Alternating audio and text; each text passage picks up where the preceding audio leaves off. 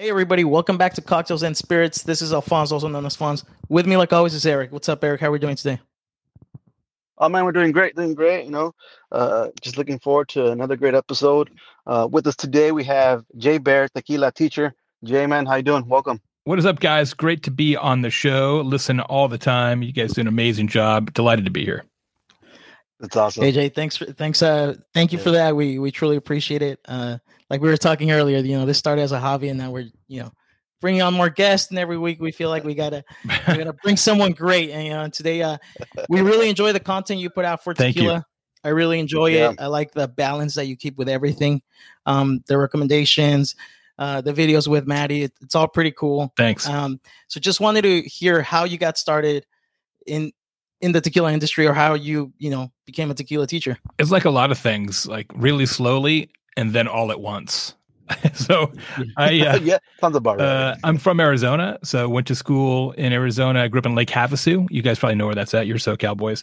Uh, nice, grew up in Lake yes. Havasu where the London Bridge is, and, and uh, went to school in Tucson after that. And then lived in Phoenix for fifteen years. And then eventually moved to the Midwest where I live now in Indiana. But when I was in Phoenix before my kids were born, I used to go every Wednesday night uh, to this restaurant and bar in Scottsdale called Los Sombreros.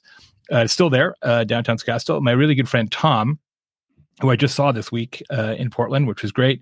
Uh, Tom and I would go to uh, this bar and sit you know, at the rail, and there was an amazing bartender there. His name is Steve, and Steve was super early into agave spirits, mostly mezcal.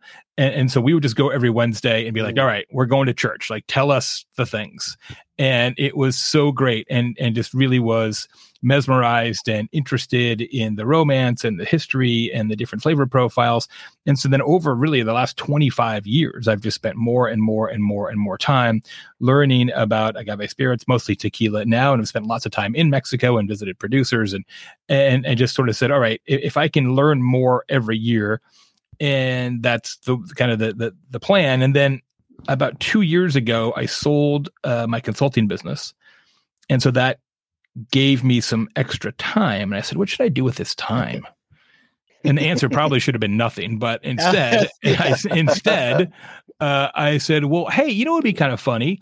What if I just tried to teach people some of the things that I've learned about tequila over the last couple of decades? And my my real business is as a professional speaker and a content creator, so I, I knew how to make content and tell a story. That part was actually the easy part, uh, and and just started to make some videos, and it and it kind of took off, and uh, and it's only been a year, and and here we are, and now it's like kind of a thing. Yeah, I was gonna say it's yeah. only been about a year. I remember um, seeing when you you know got on on Instagram. It, it feels like a year, maybe a year and a half max, I would say. Yeah, it's actually um, not even thirteen months. So it's literally just. Oh, wow. Year. Yeah. Nice.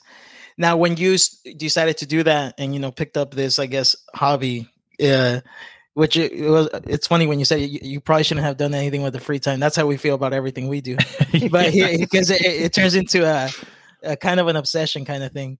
But did you know there was already that agave community on Instagram, or was that kind of surprising? Oh, yeah, yeah. So a lot of the people who who uh, are also out there doing agave content, whether it's um, you know Tequila Encyclopedia and the Tequila Ladies and and Long Island Lou and uh, Rob at Tequila Collective and Lucas and and you know Jesse, who you had on the show recently, uh, you know I've followed all those people, right? So so I was I was taking in content as well. My observation was this, and again, this this is my day job, is to figure stuff like this out. My observation was that um, there's forty million Americans have had at least one drink that includes tequila in the last thirty days. The, that's the data. Now, most of that's margaritas, of course, but that's forty million people. Um, Tequila Matchmaker, the app, today has just short of two hundred fifty thousand downloads.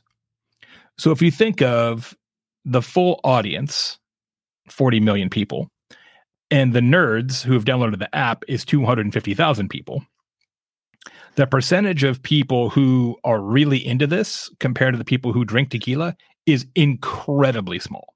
And and so my observation was there's a lot of content out there for people who are true agave spirits aficionados, sort of talking to each other. There's not as much content out there for the the new uh, n- you know, new or intermediate tequila fan. And, and so that's kind of what I set out to do. I, I don't want to be the number one expert. I, I want to be the person who somebody who's never had tequila or had that one night in college or, or whatever their journey is, is like, oh, I feel comfortable with this channel because they're talking to me at my level. So I felt like there's a lot of traction to be sort of tequila one oh one, tequila two oh two versus what a lot of other people too do, which is sort of like tequila, you know, master's degree.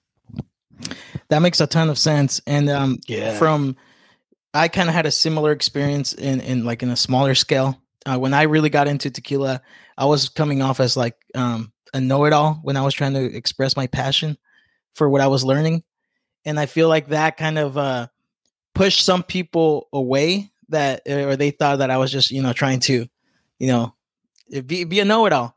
But so I kind of figured I, there has to be a balance between, you know, teaching and accepting that not everyone wants, you know, the all authentic stuff, or they don't, they don't really care about the, the history or tradition, but they would like to know what's a better tequila than others. And I feel yeah. like there isn't that great of a balance on Instagram. So I, I do think that that's what I feel like you're really exceeding at that. Thanks. And that's why Maddie um, is so important to the show. Mm-hmm. Uh, Maddie Jager, who's actually my assistant in the real world, right? So she's my assistant in my, in my real company. I talk to her more than anybody else in the world other than my wife, because she's involved in all the stuff that I'm involved in, not just in tequila, but in other business. Uh, and, and so she is she is the audience, right? So she is relatively new to tequila, mostly margaritas historically. And I thought, all right, well, let's have somebody on the show who represents the audience, because she's at the same place they're at. And and that's why when we do reviews, I always have a score and notes, and she has a score and notes, and and, and we don't taste things the same way. We don't prefer the same things. Yeah. Um, and and she's also really great on camera, and we have a good relationship and all that, and it works as a show, right? It works as content. But I think it one of the things that's most gratifying to me, um, whether you're on TequilaJayBaer on Instagram or Tequila.J on TikTok, when I see in the comments when people say, you know, I really found that I agree with Maddie more than I agree with Jay, I'm like, perfect. That's exactly what I want, right? Yeah. Um, because I'm not the audience. I'm, I'm, you know, I, I'm way too into it, um, and so I, I try and try and keep it um, back a couple steps. But she's really, really good at, at sort of nailing that position. Yeah, and there's definitely levels to to it, you know.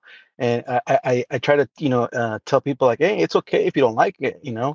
Maybe eventually you will. Maybe eventually you For won't. Sure. But at least you're, at least you're, you're, you know, uh, you're giving it a chance. And that's all I ask, is that, you know, you hear me out. Uh, and, and if it works for you, it doesn't, it doesn't, it doesn't, you know, it's not a big deal. Yeah. And, and it's important to give people sound advice, right? Because tequila is not cheap, and it's getting more expensive by the minute. Um, oh, yeah. And, and so it's, it's really, it makes it worthwhile, the kind of time and money and effort we put into the channel, when people say, hey, thanks so much, you know, I'm drinking different tequila now and I'm enjoying it more because of the advice you gave me, or, you know, you've never steered me wrong with a recommendation, those kind of things. It's like, yeah, you know, it's uh, it's worth doing it.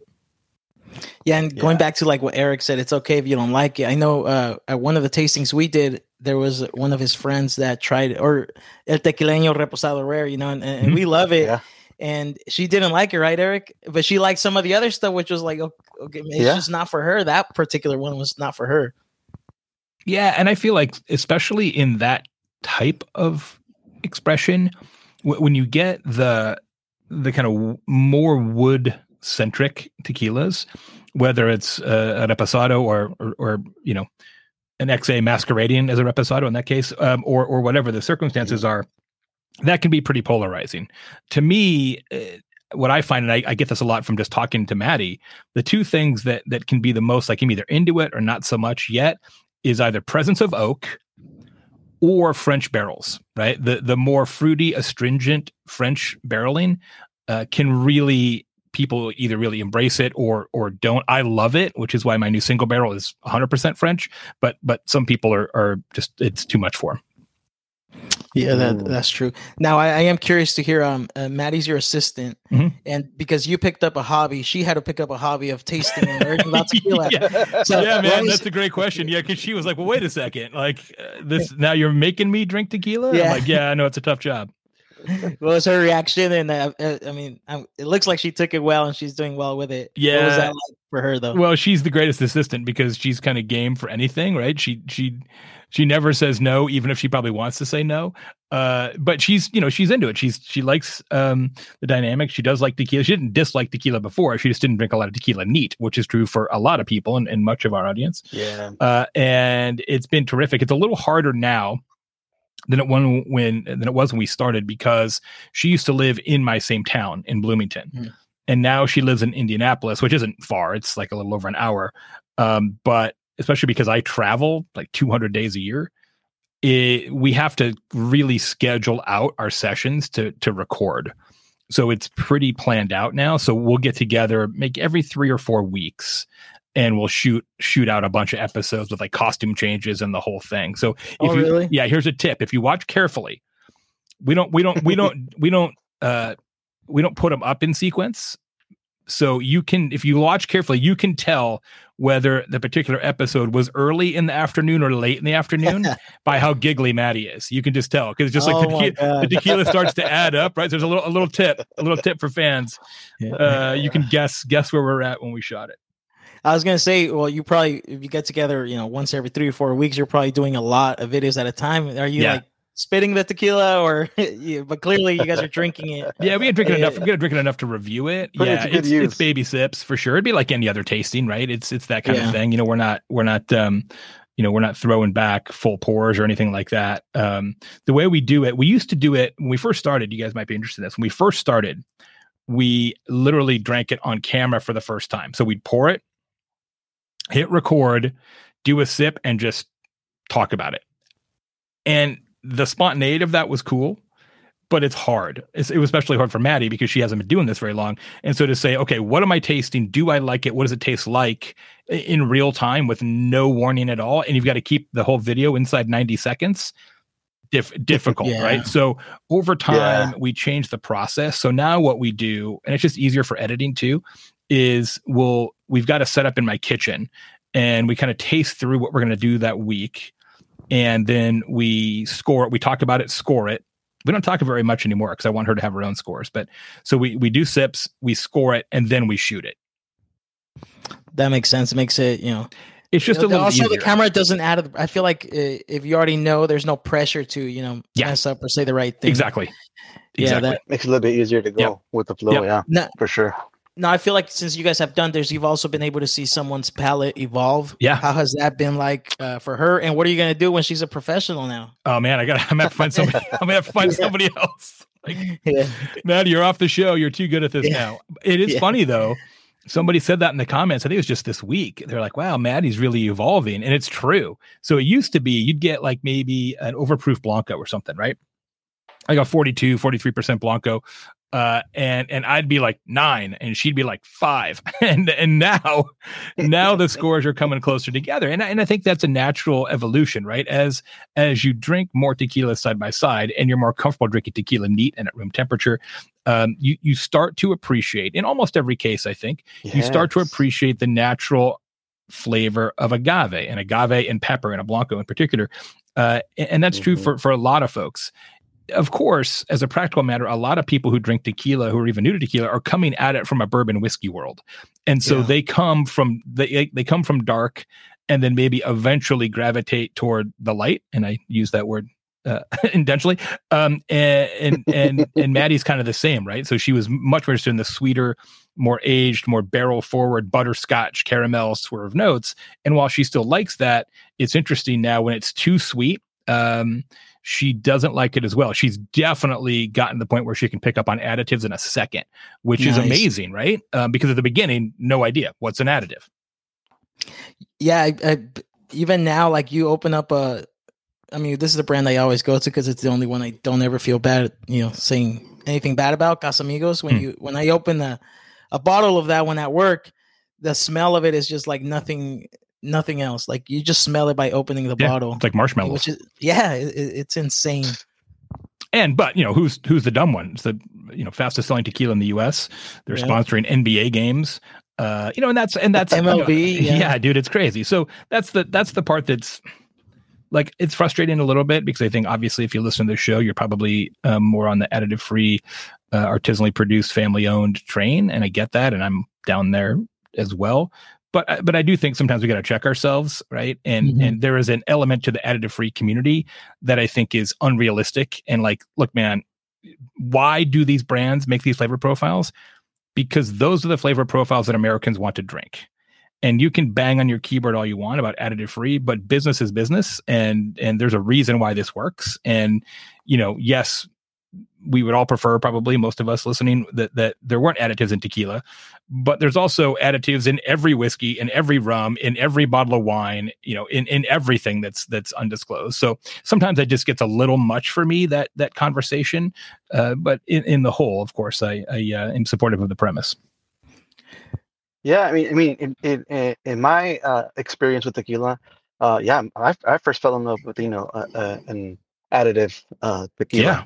Uh, I'm not. I mean, I'm not gonna mention any names, but yeah, you know, you start uh, as you evolve, you start appreciating, you know, uh, like th- those those more, you know, complicated uh, you know, flavor and notes on some of these additive-free tequilas.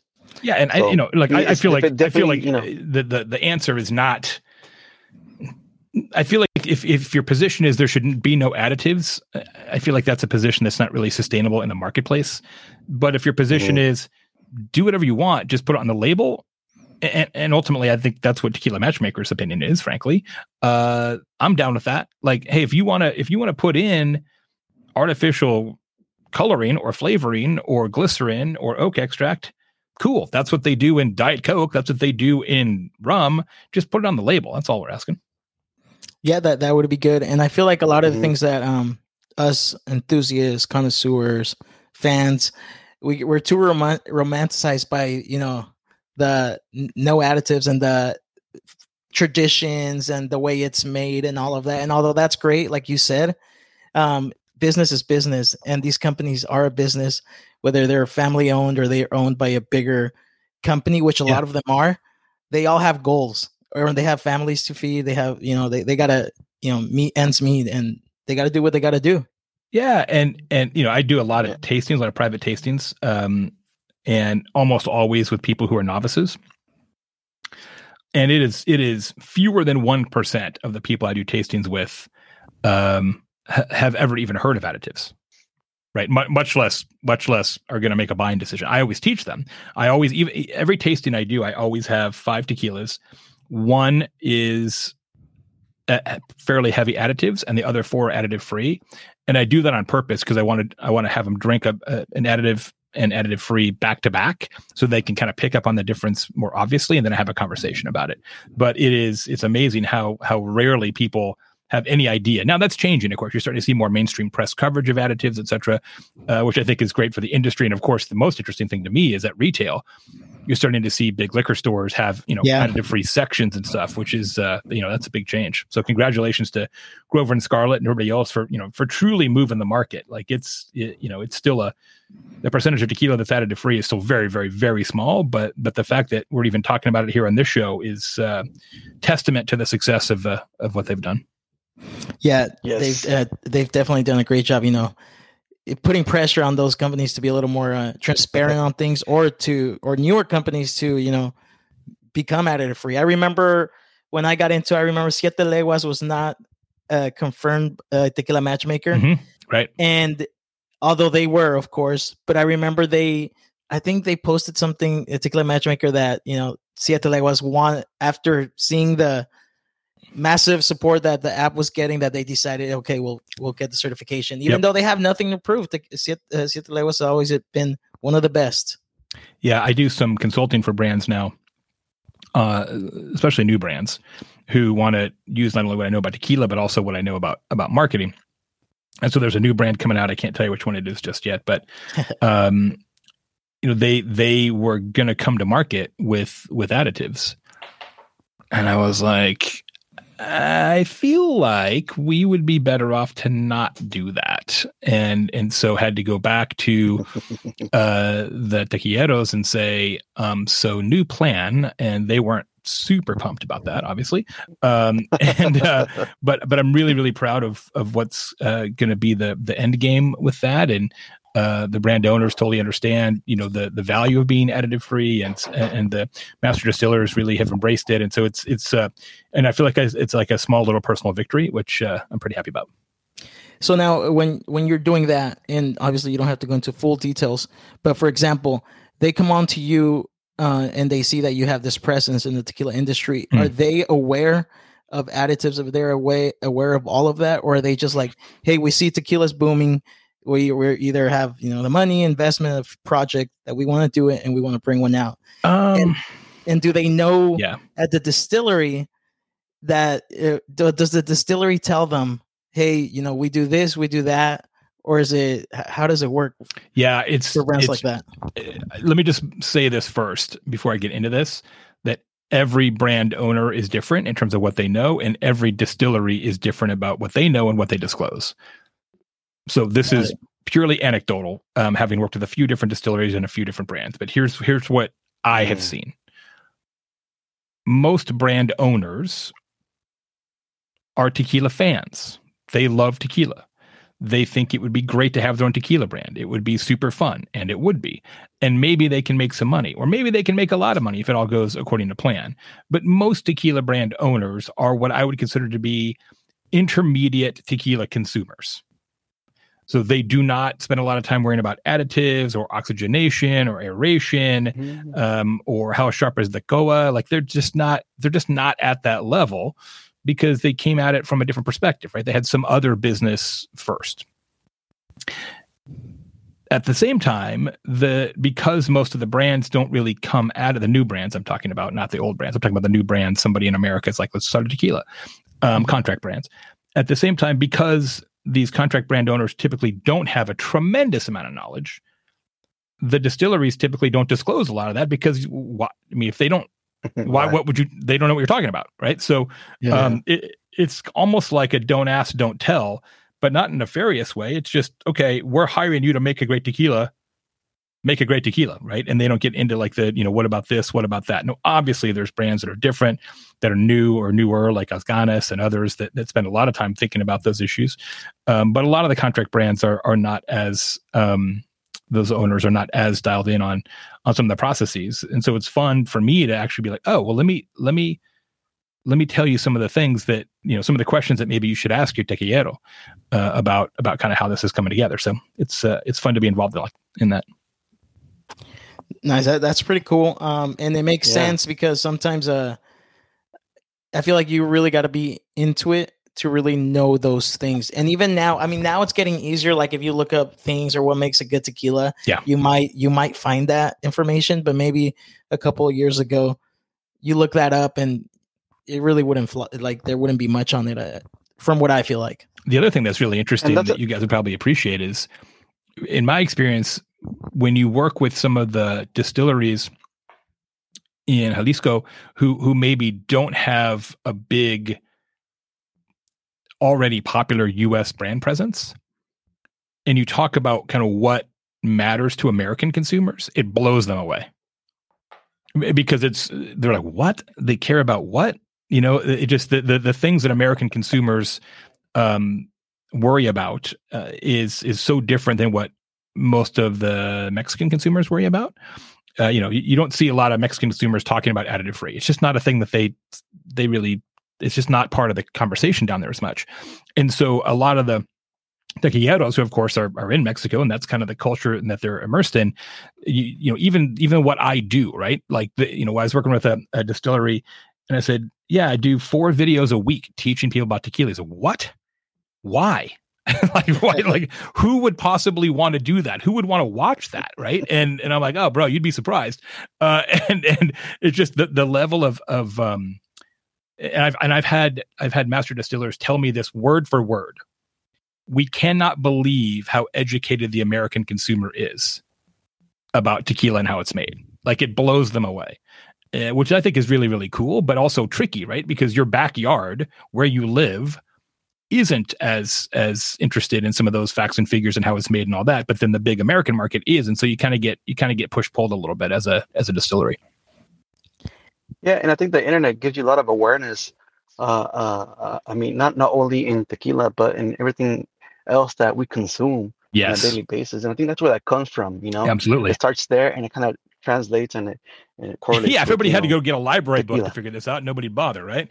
But but if you just open yeah. your phone and my video gets pushed to you, you're like, all right, yeah, I'll watch it.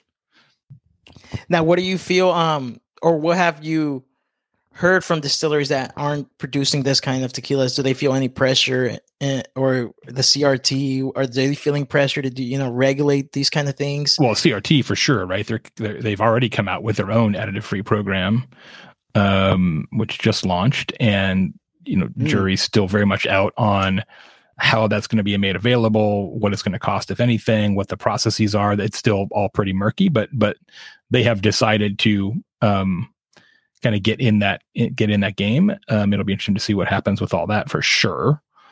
And and then on the on the distillery side, you know, it's it's not necessarily it's not necessarily harder for them to make an additive-free tequila. It's just it's just confusing for them, you know. They're like, well, okay, like we why would we not why would we not try and make it easier to drink? Why would we not try to make sure the color's consistent from bottle to bottle? Why would you know just this the idea that you would purposely, um, you know, not make it, uh, you know, a little bit sweeter if that's what people want, right? So so the the the mechanics of additive free are not necessarily that complicated for, you know, a true master distiller. But but sometimes when I talk to folks who haven't done it historically, right, their brand is not all about it, like a G four or whatever. Uh, they're just like, okay, I mean, I get if that's what you're saying that people want, no problem. It's just confusing to us. And is there a difference in pricing, like doing it additive free mm. or not? Is there, I feel like there really wouldn't be much that would make it more expensive, would it? Maybe the the um, type, the agaves that you're using? No, the only real difference that I'm aware of, and again, this is anecdotal, um, yeah. would be if you're not going to use any abacantes in an aged tequila, you're probably going to need to leave it in in barrel longer. So you're going to need, oh, okay. you're going to need longer natural barrel aging as opposed to shorter, shorter barrel aging. And then you just plus it up with a little color, you plus it up with a little oak extract, you plus it up with a couple of drops of sugar mm. and you're out. So that's where I see the biggest difference is in, is in Repo, Añejo, and, and X A, is that a lot of the, a lot of the Repos that have, uh, that have additives are, are, you know, sixty-one days in barrel, right? Like it's the minimum minimum mm-hmm. uh, because then they can just put in a couple of drops to, to sort of get it where they feel like it makes sense, both visually and in a flavor standpoint. If you're going to go additive free, you know, it, it's going to be really hard to, to, to pull it in two months. You're going to probably need to leave it four or five, six in many cases. And, and so that's probably the biggest difference. And that does have a cost associated with it. Or in that case, like what the brands are doing, they're okay with the inconsistency in color and oak. And well, it's that. funny. Yeah. I mean, it, it, no, in some cases. I actually did a video on this. It was really popular about, I don't know, a month ago about this whole idea of, look, a lot of times people are using color. In some cases, it's to fake it, right? To make it seem older than it is mm-hmm. because d- Americans in particular think that darker tequila equals better tequila, darker is better. Uh, which, you know, yeah. if your tequila looks like coffee, like you might want to question that, but, um, but, but that's just, you know, it's just the way the consumer mind works. And so sometimes people are doing that, right? They're just making it darker because they can charge more. But in my experience, w- what happens more often is the distillery says, hey, w- you know, if we don't put in some color, these batches are going to look really different on the shelf.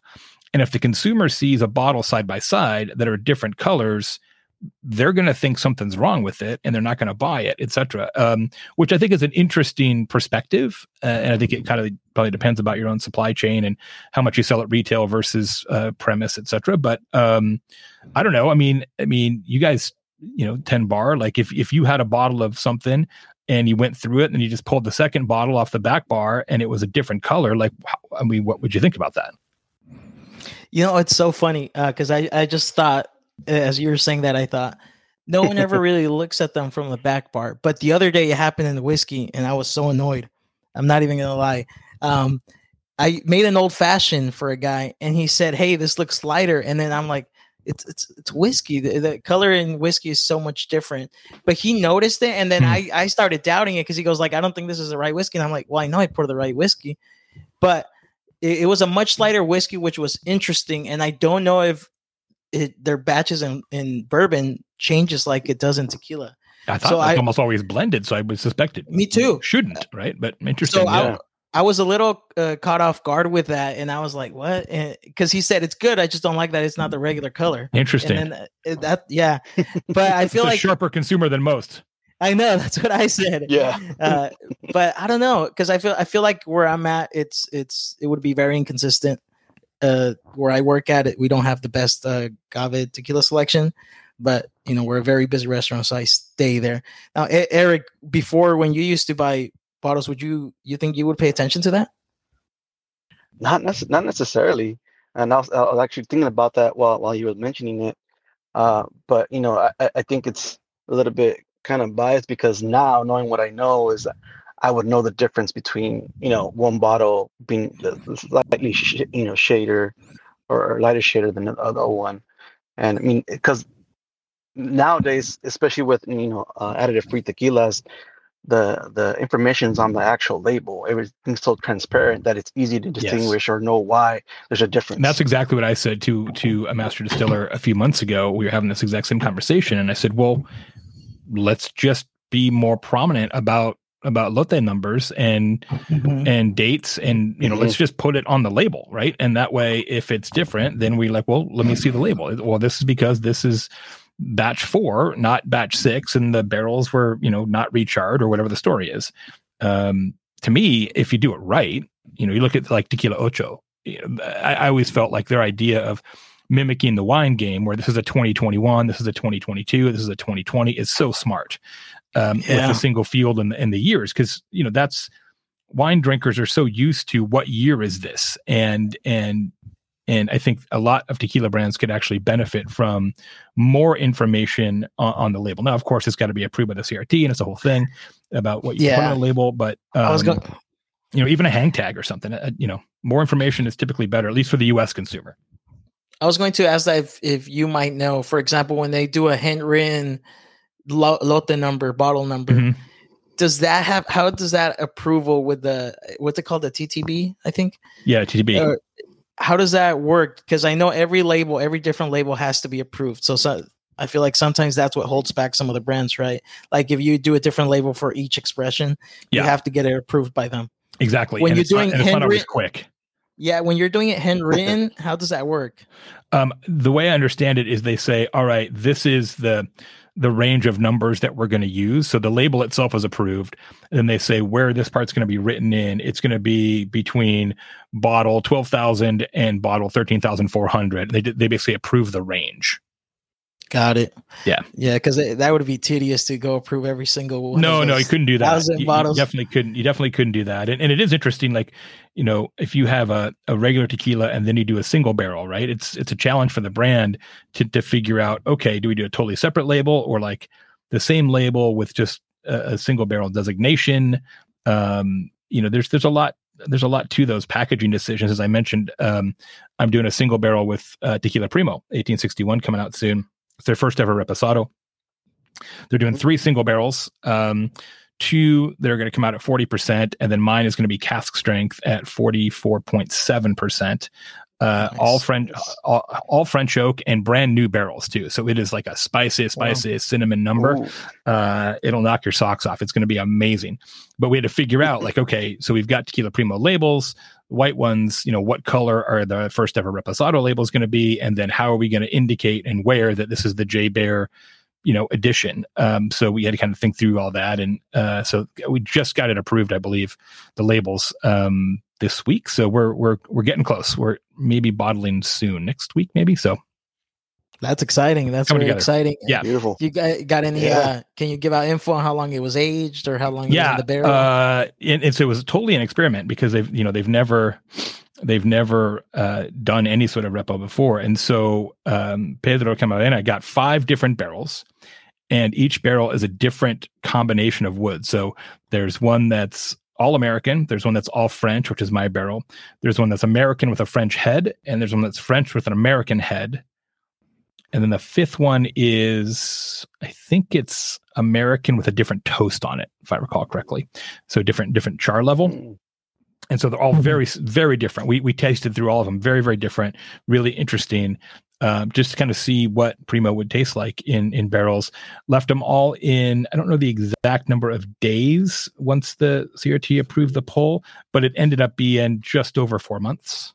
Um, and because they're new barrels, they weren't second fills. They were literally never, they never had anything in them. Never had whiskey in them, never had bourbon in them, never had water in them. Mm. It's just tequila in them, which is pretty unusual, uh, as you guys know, for tequila to have a brand yeah. new barrel. You don't need to, you yeah. don't need to keep it in there very long. Um, it, it's like pop, pop. It, it, it gets, uh, it picks up some barrel notes quickly. That's awesome, man. That that's super exciting. Yeah. I like the concept that they did. I imagine that it was on purpose. And, um, earlier you were mentioning data, so I wonder how much owners are looking into data. For example, what I think about is is bourbon, and the fact that they did. I think you said five single barrels they're doing. Yeah, five single barrels. That's right. So uh, single barrels are, them, they're going to release them as three single barrels, and then the other two they're going to hold back, I think, for another project that I can't talk about yet. Okay, sounds good. Uh, now they all single barrels are also different, but the fact that each single barrel of for Primo has like different components and yeah. the type of wood. I think that's, that's even you know, getting a little more creative because mm-hmm. I feel like if I ever become like an owner or something, which I'm not even gonna lie, I'm very ambitious. It's probably something I would like to pursue someday. um, I'd look into what bourbon does, and they release uh, single barrels all the time. Yeah. Cast strength. They release, uh, you know, for example, they do, Uh, there's a midwinter uh, blend, which kind of reminds me of the uh, Fortaleza winter blend. Mm-hmm. Midwinter Dram is called Midwinter Dram. Midwinter Dram, uh, yeah. So there's they do all that, and I feel like it all had to spill over into tequila, and I feel like that's what's happening. And I feel like as an owner, if you're smart and you want to create, you know, you you want to create excitement for uh, reposados, añejos, extra añejos coming out, you you got to play that game. You you got to create that excitement between the the enthusiasts and connoisseurs to sell the product. Yeah, especially the ones that are getting you know pretty expensive up there. You've got to have a story uh, around it, right? You think about the the six year G four or the six year Volans mm-hmm. or uh, you know the the four different barrel kind of Magenta Añejo that came out, things like that. You know, you you, you got to have a reason for the collector community or the people who want to spend you know, significant money on a bottle. Um, you know, you just got to give them something to, to get excited about. And and you're starting to see more and more tequila brands do that. Uh, I'm not sure that's necessarily great for the industry overall because it starts pushing everybody's price points up. But, um, you know, there there's no question. They're just taking the whiskey playbook and following it. Now, when you see that brands are doing that, um, what do you think their story is? Like, okay, are we trying to do these cool things that the aficionados are going to truly appreciate? Or are we trying to make this thing look sound, look and sound the par for those trying to spend X amount for a really nice bottle on a really nice occasion? Mm, that's a great question. I think it's, if that makes sense. Yeah, it does. I, I, I think it's a both, right? Um, I don't know the numbers on this, but somebody should do a study on it. Drizzly would be a good one to study this is at, at a certain price point. Let's say, Let's say two hundred fifty bucks. Above two hundred fifty dollars per bottle, what percentage of tequila is purchased for personal consumption versus gifts? And I would bet you it's probably like mm. pretty close to half. Because I get asked in my D Ms literally every day, hey, it's my boss's birthday, or hey, it's my husband's yeah. fiftieth, or, or or whatever, right? and and what should I get? And then And then I always ask the same question, like, what's your budget? You can't, I, you can't tell me what tequila should I get my husband for his fiftieth. I'm like, well, what is he drinking? What's your budget? With those pieces of information, yeah. I can make you a recommendation, but um, it, it is, you know, there's, there's of course um, a lot of tequila collectors out there, but, but not really, like, you know what I mean? Like there is, but not in the big scheme of like consumer marketing, there's not. So um, you've got to tap into a gifting element as well, which is why I think it's really smart that some of these limited releases, like the ones from Up and Deal, uh, put them in a nice box. Uh, I think that the box really helps from a gifting mm-hmm. perspective. Uh, I think it's really smart. And obviously they didn't invent the nice box, but, but uh, they've been doing it the last couple of releases. It's funny because when you said, uh, it, when people ask you for, uh, it's all always a birthday or something like that, they, mm-hmm. and they put in this real big budget. And I was just thinking, next time someone asks me that, I'm gonna tell them, all right, well, you're gonna start them off with a, you're gonna spend your two hundred fifty bucks, and you're gonna get several good tequilas. We're not oh. gonna go for an expensive extra añejo as a gift. Yeah, no, it's, I'm actually working with a, a program um, with love scotch dot com, which is one of my affiliate uh, partners, them and Sip Tequila, to to do a thing like that, right? Where already, if you go to love scotch dot com. uh, there's a, a Jay Baer's picks. If you click a click the the link, it's all the tequilas that I recommend on the site. And so I'm working on a deal where, yeah, if your budget is X, here's the three bottles I recommend. If your budget is Y, here's the three bottles I recommend. Right. So so almost like flights, but in a different budget. Uh, because I think you're exactly right. I'm actually shooting a video tomorrow. I'm going to the local liquor store, which used to have terrible tequila. And I mean, Indiana, right? We're not exactly epicenter of the tequila conversation, uh, but we used to have really bad tequila selection. But over the last year, their tequila selection has quadrupled in size. And I'm not saying that I'm responsible for that, but I'm also not saying that I'm not responsible for that. So uh, they've got a bunch more tequilas now. Got to take some credit. Yeah, take a little credit, right? So they got a, a bunch more tequilas now. So I'm actually literally going to shoot that video. I'm so glad you mentioned it because it, it validates what I want to do. You see a lot of people who do tequila education will go to, hey, come with me to Total Wine or Bevmo or whatever. And, and they just kind of show you what's there. And, and okay, I, but, you know, the inventory is different in every place. I'm like, I don't know. It doesn't make a lot of sense to me. So mm-hmm. what I'm going to do is, all right, if your budget is one hundred, here's what I'd get. If your budget's two hundred, here's what I'd get. If your budget's three hundred, here's what I'd get, right? And actually do collections of bottles um, from the store. I just think it's going to be more useful for, for uh, viewers. So that's how I'm spending my tomorrow. Yeah, I think that's a perfect idea because, yeah, yeah, because if you really if you really think about it, when when you gift that as as a full lineup, uh, it might not be something that that person would pick up, you know, or purchase on their own. Yep. Maybe they wouldn't go with the blanco, or maybe they wouldn't go with the reposado. Maybe you just go for the añejo. But if you do, yeah, that that you know uh, that full lineup as a gift, they might you know um, figure out, hey, you know what, I actually like yeah, the blanco better than right. I did the other ones, or vice versa, or, or whatever combination that might work for them. People tend to gravitate towards X As in a gifting scenario because they're the most expensive. So they think that because they're the most mm-hmm. expensive, it's most suitable as a gift. But I, I, you know, I would argue that's not necessarily the case. I think, you know, there's, this is going to sound probably yeah. crazy, but I, I think there's fewer great extra añejos than anything else. Um, there's a lot of mediocre extra yeah. añejos for sure. Uh, and there's a few great ones that are all pretty expensive. Mm-hmm. And, and so when people say, oh, I want a great extra añejo, I'm like, do you though? Like, what if we got three? What if we got three incredible blancos instead? And you know um, what's the worst part of those extrañejos? People feel this guilt of drinking them because they're right. such an expensive and gift. Amount of sh- right? yeah. yeah. And now you got like, like a thousand dollar doorstop, man. It's like, what are why, you doing? No, no, why didn't you no, just no. Uh, frame two hundred and fifty dollars on the wall that you didn't want to touch? yeah, because people are so scared to open these bottles. Which I mean, I mean, I get that some of them are like rare and stuff to get, but just just drink your tequila. Hey, look, I enjoy it. I uh, this is a legitimate business expense for me now, right? Like we've got sponsors mm-hmm. on the show, and like we generate tequila revenue. I'm not ready to quit my day job anytime soon, but but but there is income as part of this, and so it is a business expense for me to buy tequila, which was the only reason I started doing this. Like, what if it's just a business expense? Uh, and now it's become a whole thing. But I have never, ever. spent more than two hundred fifty dollars on a bottle of tequila in my life. And I don't know that I ever will. Now, on occasion, somebody will send me a sample of something that's that's higher end than that. And that's great. God bless. Thank you. Uh, I'm delighted about that. But but I'm not I, I'm not a collector, right? I'm a drinker. Yeah. And and so I just feel like I'm yeah. I, I really, you know, even some of the even some of the new limited edition blancos, like I, I I had Once Bricks at Cascahuin um, the day before they bottled it, unfortunately. Uh, and so I couldn't oh. get a bottle. When I was, literally, they bottled it the next day. I'm like, you're killing me, guys. Yeah. So I, I didn't get a bottle, so I don't have one. And I'm like, you know, it's amazing. Like, I, uh, it's it's extraordinary Blanco. But, you know, this this idea of, like, chasing the tater, like, in the bourbon community and, like, finding the, mm-hmm. you know, there's only a five hundred bottles. Like, who cares, man? Just... I feel like if you're trying to drink tequila because you're trying to find like this super rare one and all that, you're you're taking the love out of it. It's not about that, man. It's about yeah. it's about three ingredients and a family that cares and a master distiller that's been doing it for fifty years and and an amazing spiritual, incredible beverage that you can share with your friends and loved ones. And and once you start saying, "Oh, I couldn't get, I couldn't acquire this rare one," to me, you're doing it wrong, um, and I, I won't move off that position. You know what's funny? The last month and a half, I think that's kind of I've been hit. Um, I kind of I, I still want those. Like, if it's in my hands, I'll take it. But I don't really care to go uh, hunt anymore.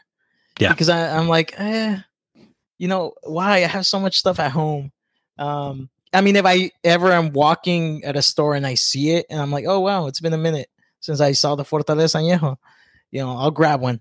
But the other day, and hopefully the, what's it called? The A B C or whoever regulates that, no one is listening. I had a couple of rare whiskey, I had a couple of rare whiskey bottles, and I have uh, backups, and I also had some opened.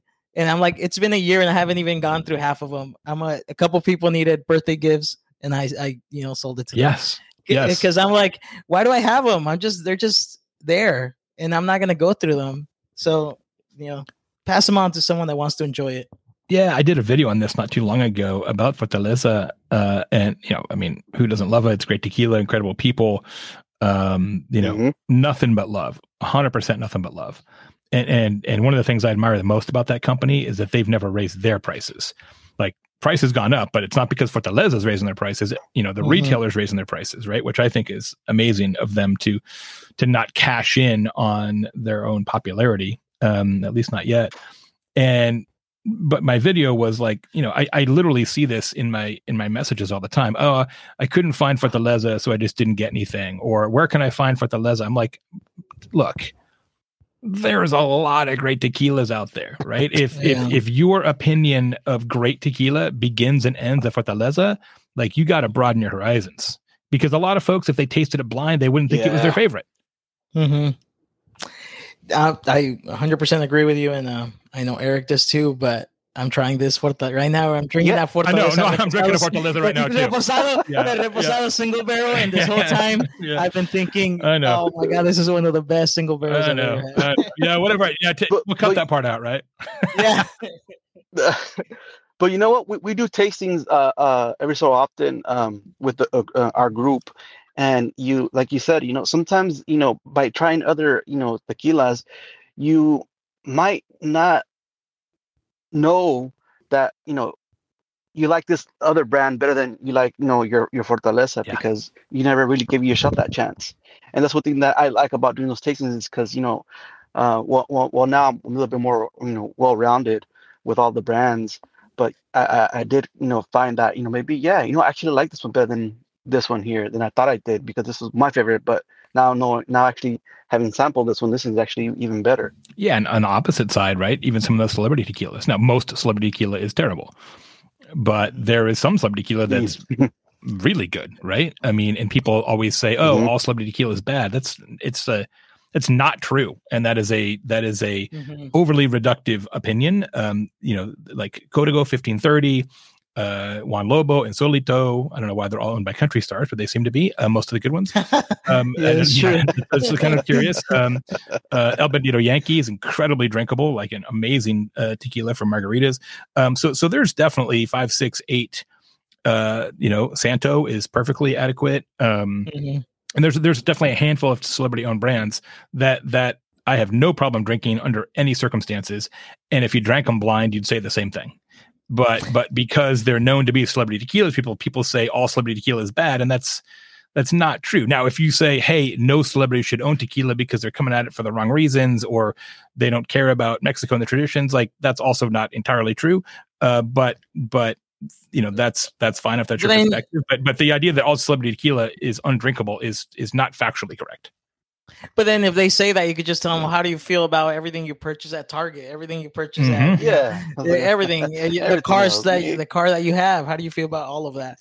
Business is business, you know. I feel like that's what I mean. You get, uh, we all get to romanticize with everything else. But are you surprised that there hasn't been a celebrity that has caught on to this? I mean, there's a few that have, but not on to like the full point. Like, like, like I think Santo probably has the biggest kind of like. Big celebrity behind it, and they're producing at a pretty big rate, mm-hmm. but like a massive celebrity, you know. Well, I'd say Terramana. Is, I think Terramana is the answer no, to that question. No, but like added to free. Oh, um, like a really you think that will ever happen? One? Yeah, like oh, if sure. a big, massive celebrity just said, you know what, I, I, I like sure. what I hear. I'm just gonna come drop. Uh, dispensary, and we're going to produce. It's going to be well. Yeah, I, I, it's I be think big. It's probably likely to happen relatively soon. The question is, um, I think you said two things that are really hard to go together, which is massive and additive free.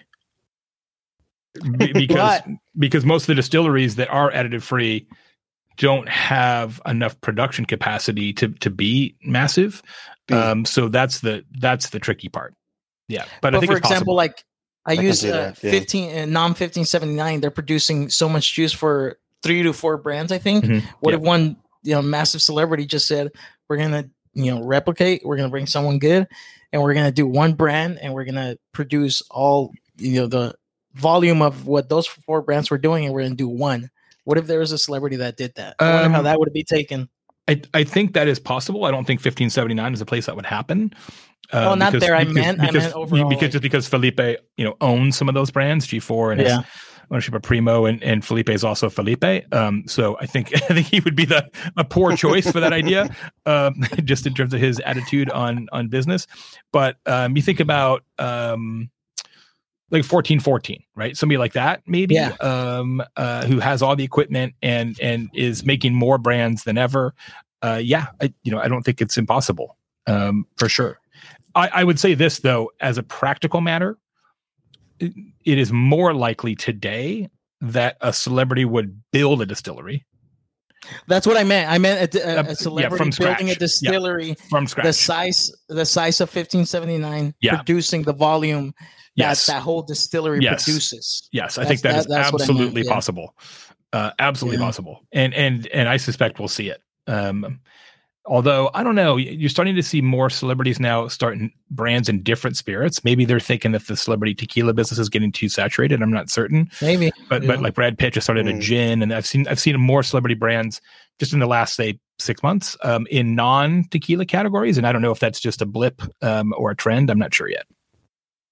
That's true. I, I hadn't even I didn't even know Brad Pitt had his own gin. Although yeah, I, apparently I it's a really say, good gin distiller. I don't know I, anything I was, about gin, but apparently it's a good I was one. going to say... Um, The, the the celebrities going into gin are actually producing pretty good quality gin. Yeah. So I wonder if they should. Uh, I'll just go to gin. Yeah, uh, gin's not my thing. I, you know, most people.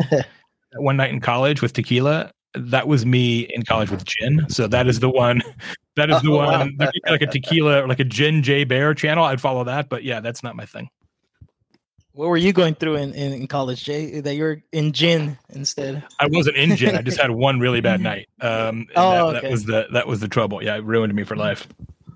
Got it, got it. Yeah. All right, Jay. Well, we've been. I know we could probably talk for a long time, but we're nearing the one hour here. Uh, first, last question I have for you is, uh, where are we going to be able to get your single barrel? Um, couple things. Yep. So the Primo single barrel, and I've got a couple other single barrel projects um, working as well. Uh, that will be available uh, most likely on love scotch dot com. The best way to get it is to get on my email list. So if you go to jay tequila dot com, J A Y tequila dot com, it has the list of my recommended tequila brands, which I change out every quarter. Uh, I'll get your email address, send you the list, and then when the single barrel is available, I'm going to send it to the whole list of, you know, on my email list and be like, who wants it? Because we're only going to have maybe twenty cases. So it's going to go in an hour. Oh, wow. Yeah, that's going to oh, be yeah. quick. Yep. Quick. Yep. Keep us posted. Yeah, I will definitely keep you posted. Um, absolutely. So yeah, we have a lot of other fun things planned. I'm doing a live with, uh, we talked about Santo. I'm doing an Instagram live soon with Guy Fieri talking about uh, tequila and food nice. pairings. We got all kinds of fun stuff happening. Yeah, and then uh, one of the celebrity tequilas we work at work is Santo, and I, I do like their stuff, and I yeah. have enjoyed it. It's pretty cool. Mm-hmm. Yeah, I, do you, uh, do you guys have good. the one ten? No, I've never had it actually. Yeah, wow. It's solid, man. It. Yeah, it's uh, it's a really nice uh, one ten and great for cocktails. It's you know it doesn't have the the softness and the sweetness that maybe like a wild common still strength would have. It's it's more mm. in the Tapatio uh, one ten category, right? That's Where my it's favorite. More, oh, okay. Yeah, I like it a lot too. More yeah. like straightforward agave. Really good one. Uh, yeah, give it a shot. Look for it. It's it's bartender's best friend. Oh, cool! I'm I'm, I'm gonna check it out. But all right, Jay, you want to let us know where we could catch you on yeah, your social media? You bet. Network? Grab me on uh, Instagram at TequilaJayBaer. That's B as in boy, A E R, at TequilaJayBaer on Instagram four times a week. Also four times a week on TikTok. It's at Tequila.J. Awesome, man. Well, right. thanks for your time. We truly appreciate it. And yep, yep. Uh, we now it's a on running joke, but we hope to one day uh, meet you one day and you know share a tequila with you. Uh, we're gonna make that happen as soon yep. as we possibly can. Uh, I guarantee it. Thanks so much for having me on. Congratulations on the show. I'm a big fan. You guys are the best. Appreciate it. Have a good one. Thanks, Cheers. Jay, appreciate that. Thank you. All right.